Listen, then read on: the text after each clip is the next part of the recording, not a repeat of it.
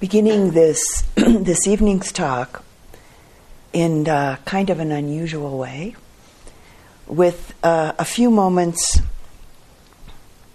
of closing our eyes and visualizing and or feeling that you're sitting under the Bodhi tree with Siddhartha Gautama 2,500 years ago.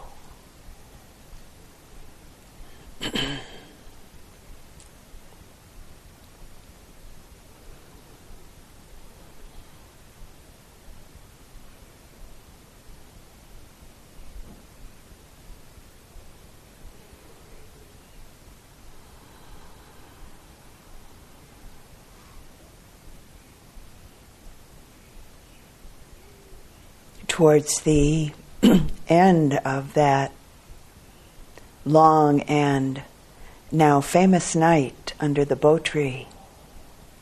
And after Mara, the personification of all of the dark and potentially destructive forces in the mind, had let fly the poison arrows of greed, of hatred, and of delusion at Siddhartha Gautama, the arrows that Mara hoped would stick and then distract Siddhartha from the clarity and strength of his great vow and his courageous determination to fully awaken.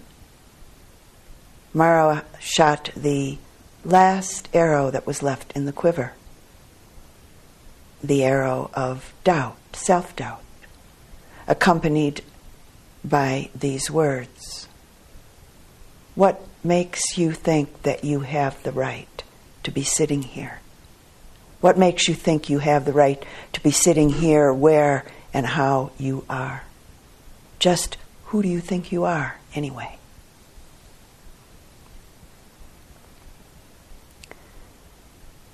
The Bodhisattva, the just about to be Buddha, balanced with the deep power and cool ease of an unwavering and undistracted mind, protected within the great strength of his mindful presence, which was enlivened by a keen interest and a penetrating sense of investigation that was accompanied by clear discernment.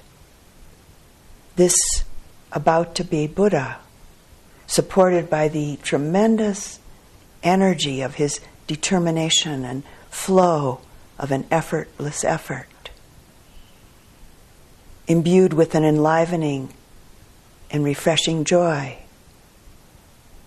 Siddhartha Gautama, sitting under the bo tree that night with unshakable stability, with an evenness and balance of receptive presence as though he were an immovable mountain. With all of these qualities, all of these factors of mind and heart perfectly in place, in response to Mara's challenge, the Bodhisattva, with his amazing grace, just simply reached down and touched the earth with the fingertips of his right hand, letting Mara know that the earth was bearing witness to his right to be sitting where and how he was. And Mara was defeated, never again to have any power over the Buddha.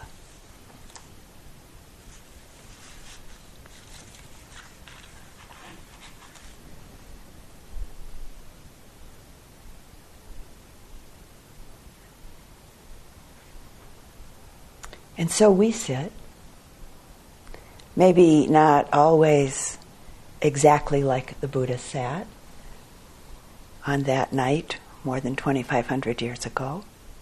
But we sit, we practice, we practice with sincerity and with determination at home and now here in retreat. We sit with dedication and with our wholesome aspirations often and clearly felt. And as we practice the particular qualities of heart and mind that were all so perfectly in place within Siddhartha that night under the bo tree, as we practice, these capacities of heart and mind continue to develop, to deepen, and to mature within ourselves. It's, inedi- it's uh, actually inevitable that this happens if we keep practicing.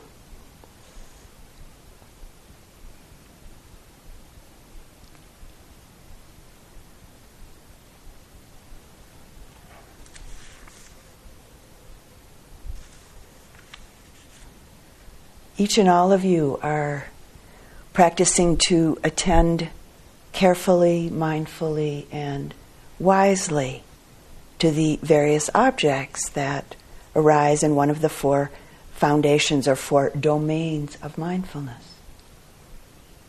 The first domain being the body. What and how we experience the body in the body. The second domain being the feelings of pleasant, unpleasant, or neutral in relationship to whatever arises in body and mind. And the third domain of mindfulness being mindfulness of the mind, citta nupassana. Mindfulness of thoughts and states of mind, mindfulness of the object of mind. And the fourth domain of mindfulness is mindfulness of Dhammas, which means attending to experience from the perspective of the nature of things, from the perspective of Dhammas. So, for instance, using the Four Noble Truths or the three universal character, characteristics or the seven factors of awakening as the developing and clarifying mirror through which we discern our practice, which we, through which we discern our experience in practice. As our mindfulness becomes strong and steady, we learn to discern the particular and the universal features of an object more and more clearly. And we're more and more clearly able to distinguish between wholesome and unwholesome states of mind, with the ever and more subtle distinctions that arise through the process of our practice. With this ongoing development within our practice, investigation of states, which is the second factor of awakening, is developing and deepening. And so, consequently, our interest, energy, and effort is inspired and fired up in a more ongoing way.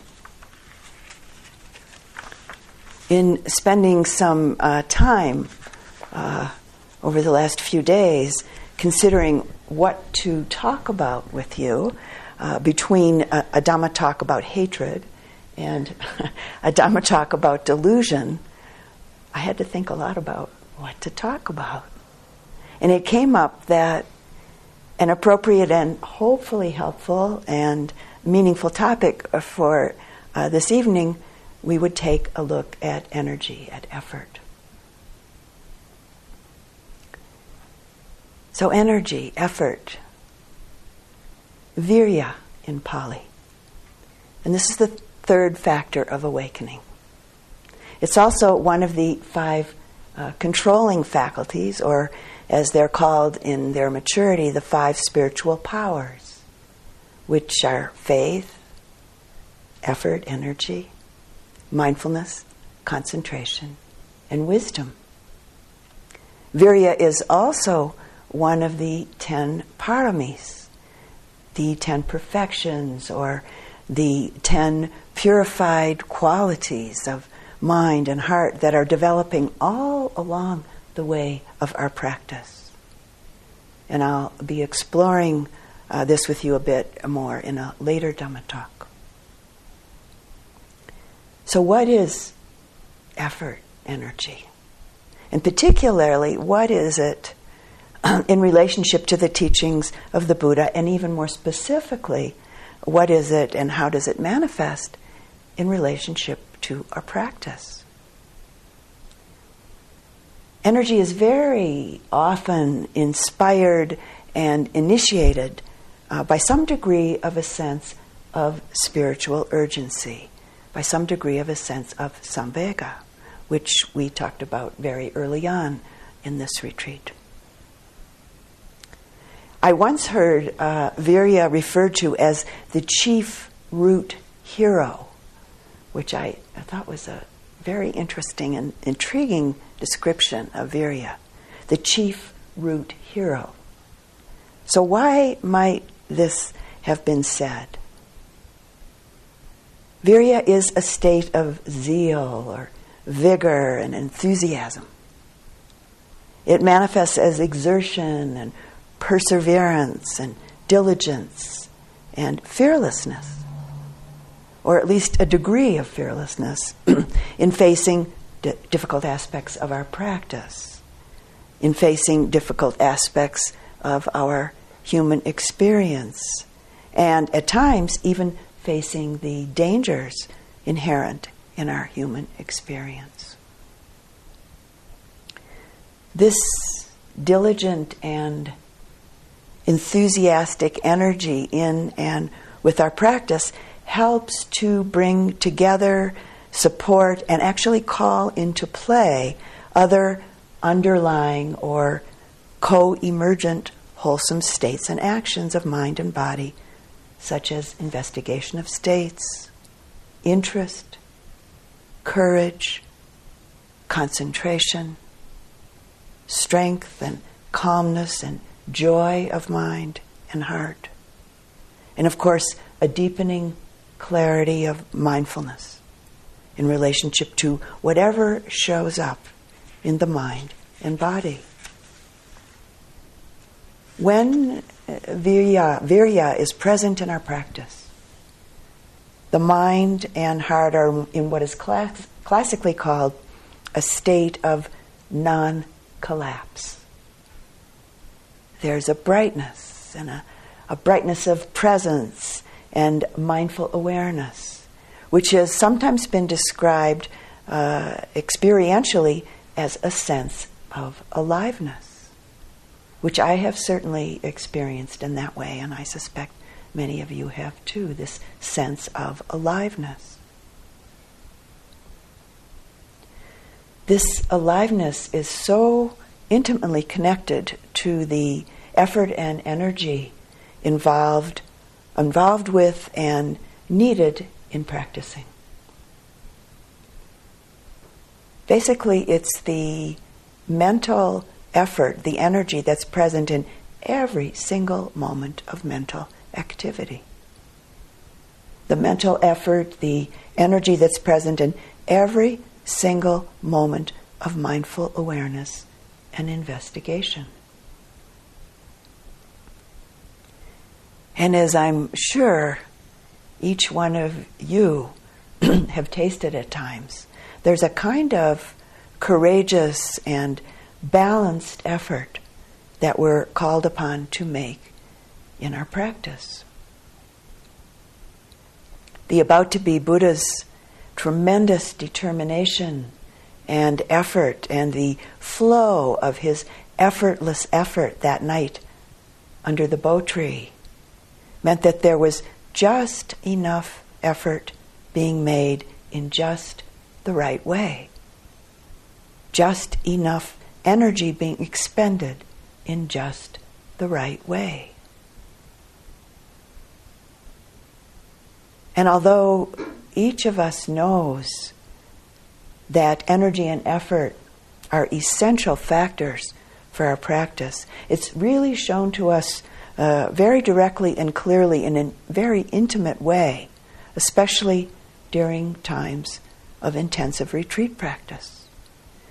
What's shown to us is that a great dedication, enthusiasm, and balanced exertion and wholesome endeavor is needed to really, truly engage in this process of awakening. If anyone ever told us that one just kind of floats through it and reaches the other shore without expending very much energy or without expending very much effort, that it's all really very quite easy, we can be absolutely sure that they weren't speaking from experience, or that for some reason they were lying to us. So, an important and crucial aspect of our practice is learning how to arose, arise, uh, arouse or arise the appropriate energy and effort. Learning how to make a wholehearted effort in the right way.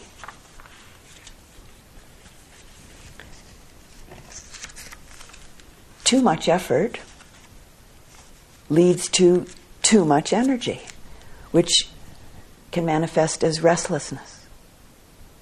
Over efforting can also sometimes result in contracting around experience, which creates quite a tightening, a tenseness in the body and a tenseness in the mind, rather than uh, an open flow and increase of energy feeding the, that feeds the blossoming of our practice.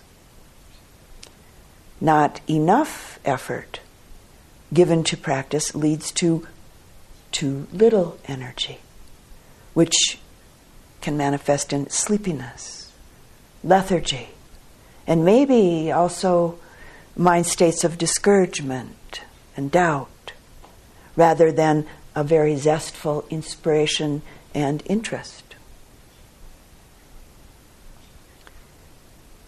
This process in and with our practice is really a balancing act.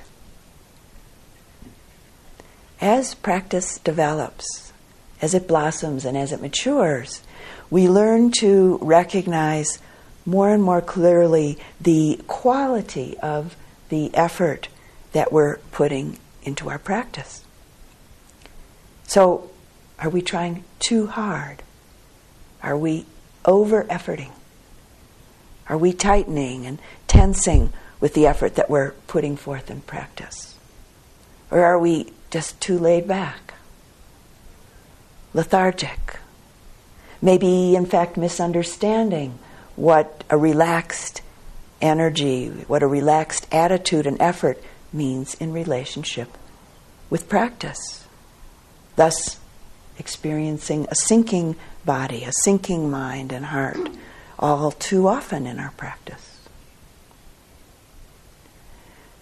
We need to regularly tune up, tune up the quality and the attitudinal approach of the effort that we practice with. Just like a musician, even the most accomplished musician, even a musician with perfect pitch has to tune their instrument regularly, quite regularly, we need to tune up. And for instance, like a guitar player, if the strings are too tight, what happens? They break. If the strings are too loose, they have no tone. And the music can't be played. As our energetic and effort ear, so to say, is honed, we're able to more and more easily notice that when there's even a subtle imbalance of effort, attitudinally or energetically happening in our practice. And so we really need to regularly tune up in order to play the very beautiful music of our practice. And this is really important. This goes on all through the years of our practice, forever and ever, until we're a Buddha. we're not going to come to it and then just stop and it's all perfect. We just keep tuning up, and it gets subtler and subtler and subtler. Uh, I recently found a photograph um, of an elephant, uh, a, a full grown, very large elephant, that uh, was trained to balance on a beach ball with uh, its two front legs. And this was an illustration, a photographic illustration that went along with a verbal description of balanced effort. And I'm not going to hold up the picture and show it to you, but I think I'll, I'll post it on the bulletin board down, down in the uh, dining room. It's kind of is a good reminder.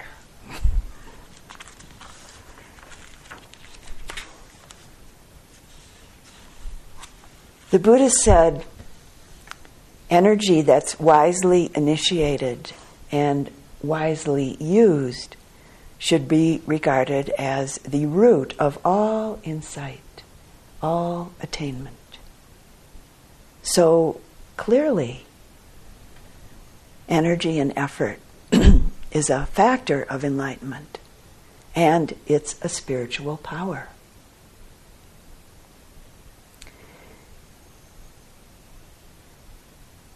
Energy and effortless effort is a circular happening. And by that I mean we, we put forth energy. We make an effort in every posture in our practice sitting, standing, lying down, moving, walking. We put forth energy and we make an effort in every moment that we mindfully connect and investigate in every moment that we explore our immediate experience. And at least some of the time, it's just the right amount, it's in tune. Whenever there's just the right amount put forth, then this energy and effort creates more of itself. And we enter into the circular uh, uh, quality or the circular uh, sense of sustaining energy and what we might experience as an effortless effort in our practice. And certainly, many of you have experienced that at least for moments. So, how to balance the slackness of mind. How does one exert the mind on the occasion when it needs to be exerted? When the mind is slack with an over laxness, carelessness, sloppiness, sloth, a sense of apathy, when there's a lack of energy, basically, then instead of sinking into and or developing tranquility or concentration or even equanimity, one should begin by developing and engaging in investigation of states, which quite naturally will bring up energy and also very possibly bring in a degree of joy. There are some wonderful metaphors that I'd like to share with you uh, that the Buddha used to teach his students about balancing the mind in practice. And this is from the Buddha uh, to his students. Suppose a man or woman wanted to make a small fire burn bigger, and she or he put wet grass on it, put wet cow dung on it, put wet sticks on it, sprinkled it with water, and scattered dust on it. Would that man or woman be able to make the small fire burn bigger? and of course, the monks and nuns listening to the Buddha replied, No, Venerable Sir.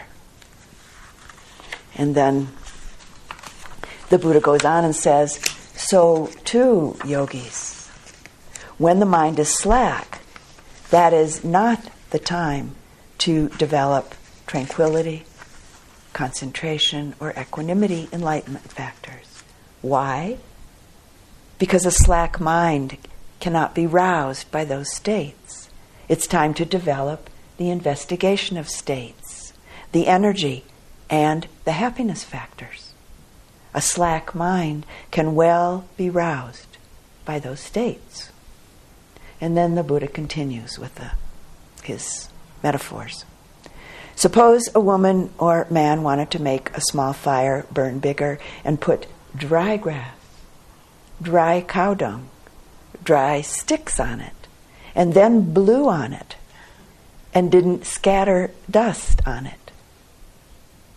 Would that man or woman be able to make that small fire burn bigger? And the monks and nuns listening to the Buddha replied, Yes, Venerable Sir, yes so often in the suttas, uh, the Buddha uses very um, practical and daily life kinds of examples in terms of explaining uh, and describing and metaphorically uh, uh, bringing forth the teachings in that way. And I, I really uh, find that very helpful and interesting, actually.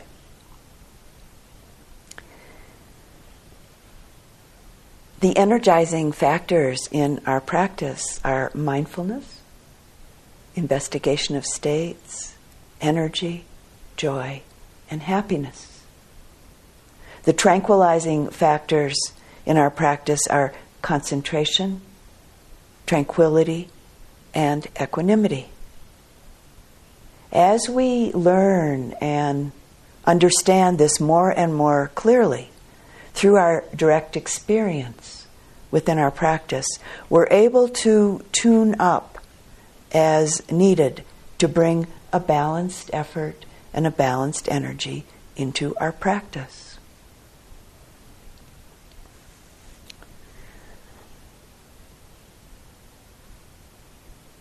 About 14 years ago now, I was very inspired uh, by Sayadaw U Pandita, who was teaching the month long retreat uh, that I was sitting. At that point, he was in his early 80s.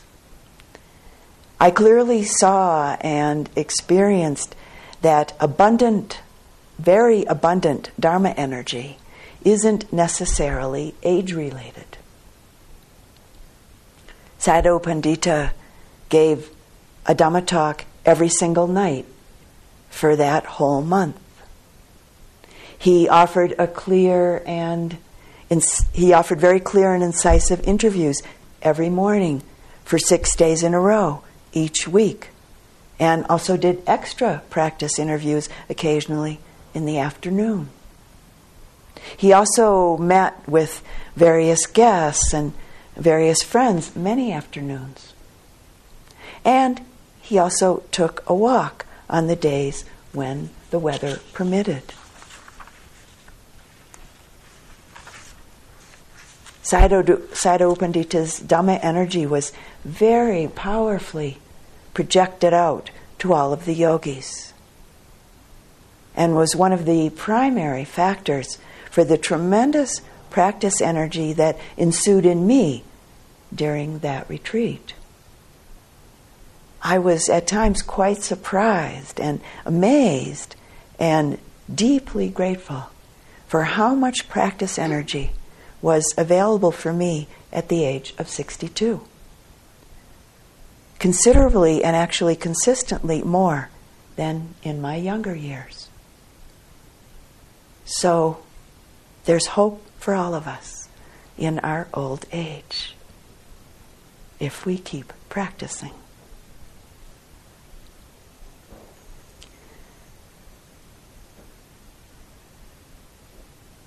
The Buddha, with his great clarity and compassion, spoke about what he termed is the nutriment for each of the factors of awakening.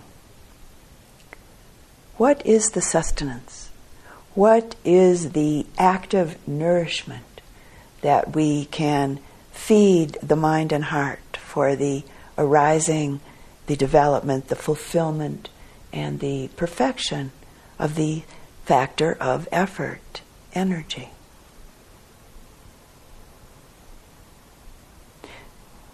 So at times we might begin with giving a careful and a wise attention in reflection of the fearfulness of states such as anger, hatred, desire, strong desire, fear, jealousy, constant dissatisfaction, states where no happiness exists.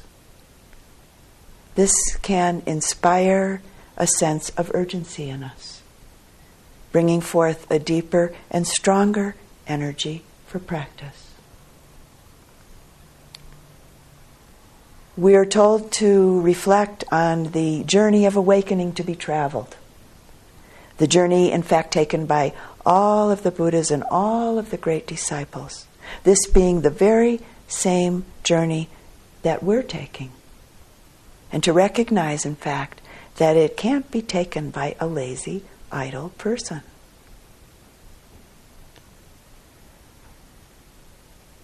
The Buddha encourages us to reflect on his great journey, to reflect on the remarkable helpfulness of his teachings, and to reflect on the noble and incredibly beautiful heritage of the Dhamma that we're connected to. And to reflect with the understanding that the really the best way to honor these things, all of these things, is through our diligent practice. So it's not just thinking about it, it's to respond with diligent practice. We're told to reflect and this one I think is uh, very uh, important. All of it is, but we're told to reflect on all that has so generously been given to us through our lifetime. And in relationship to the more immediate present, what has been offered to us, so that we can now, right now, sustain our practice.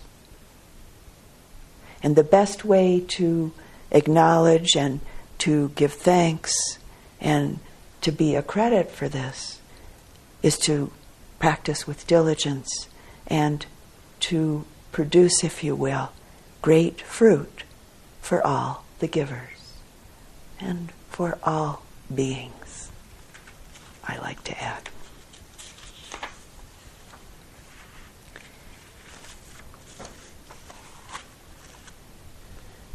we learn that stiffness, dullness, and sleepiness of mind and body can be removed by bringing a careful and wise attention, for instance, to the perception of light, or to changing postures if it's uh, really necessary, or to spending time out of doors, and by engaging in investigation of states.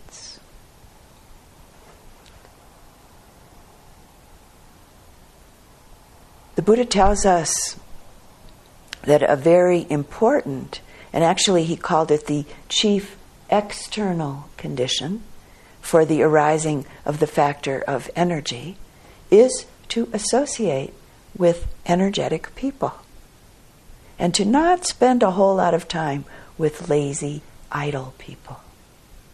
So if you think about how you feel when you're in the company of energetic people, or I would say other energetic people besides your energetic self, and how you might feel in the company, spending a lot of time or you know fair amount of time with really lazy, idle people. How do you feel? How does that work in you?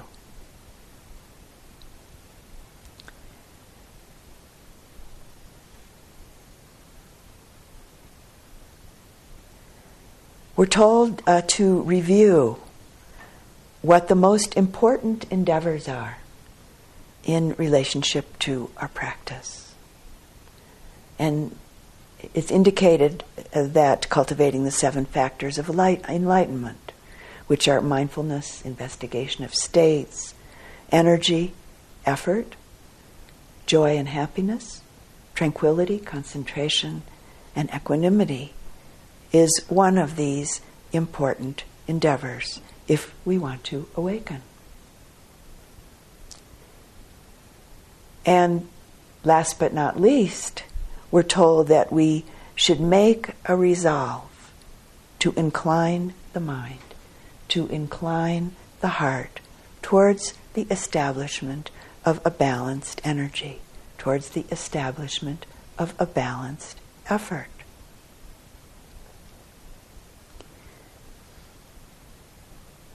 There's no meditation practice. There's no fruit of practice without making an effort, without using energy. In relationship to the consistent and tremendous energy that Sayadaw U Pandita put out during that month of retreat that I sat with him 14 years ago, I uh, thought of and was inspired, re inspired by a teaching that I'd uh, read and actually have treasured and been moved by over the years from the Chinese Taoist uh, philosopher Chuang Tzu. And I, I shared this uh, uh teaching with you er, earlier on in the retreat, but I'd like to repeat it. The mind of a perfect woman or man is like a mirror. It grasps nothing. It expects nothing. It reflects but does not hold. Therefore, the perfect woman or man can act with an effortless effort.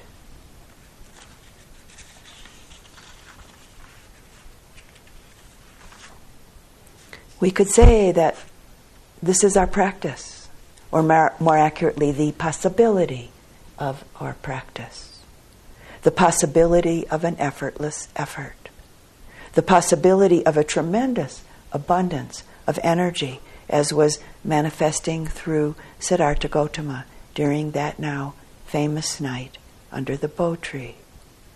The tremendous abundance of a balanced effort and energy.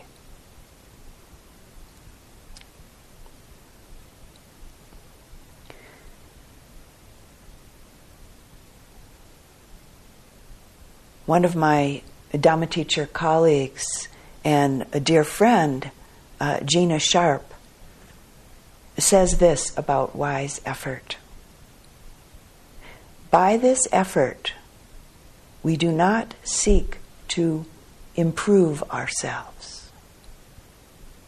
Rather, we open our mind to understanding the qualities of heart, the qualities of mind, that keep us bound and suffering, and those that set us free.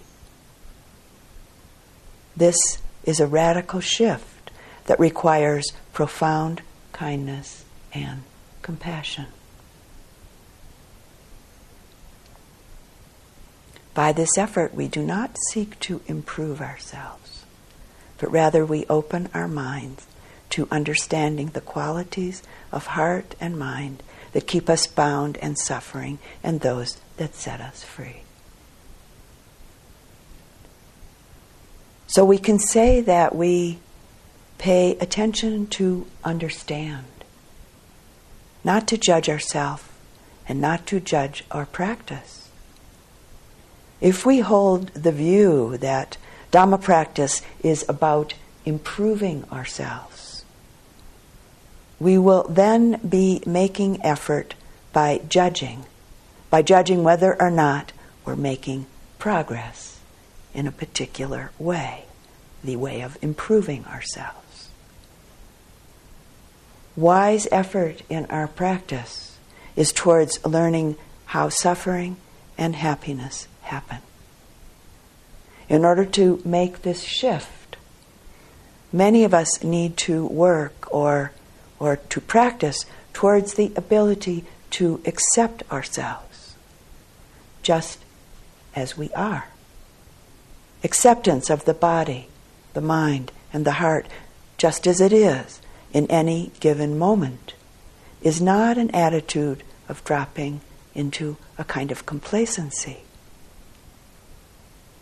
Working with ourselves in this way is not actually about improving the self, but rather about, we could say, preparing the self to actually be able to make the shift away from getting better to getting more free and actually just in learning to accept the self, we're starting to become free of the so called self.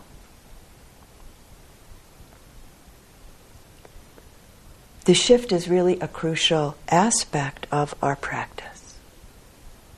Some questions you might ask yourself now and then that can be helpful are Am I trying to get better in this moment, or am I practicing to understand and get free? What are the qualities of mind and heart that keep me bound and suffering? What are the qualities of mind and heart that set me free?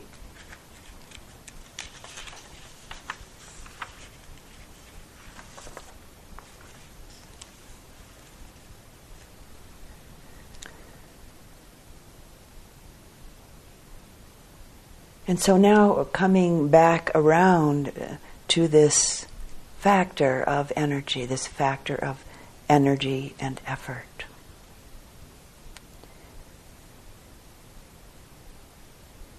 The Buddha's instruction is that if it's present in us, one is to know the enlightenment factor or the factor of effort of energy is present in me. If it's absent, one is to know the factor of effort and energy is absent in me. And we're told to learn uh, and know how the enlightenment factor of energy comes to arise and how the development of it comes about.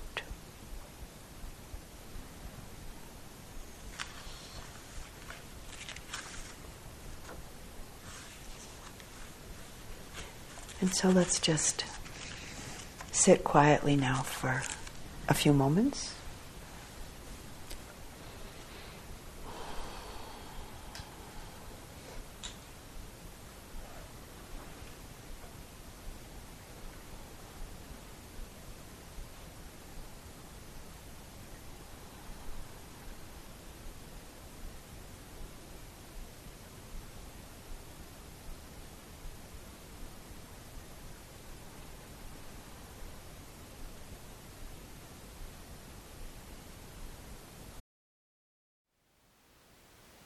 Thank you for listening. To learn how you can support the teachers and Dharma Seed, please visit dharmaseed.org slash donate.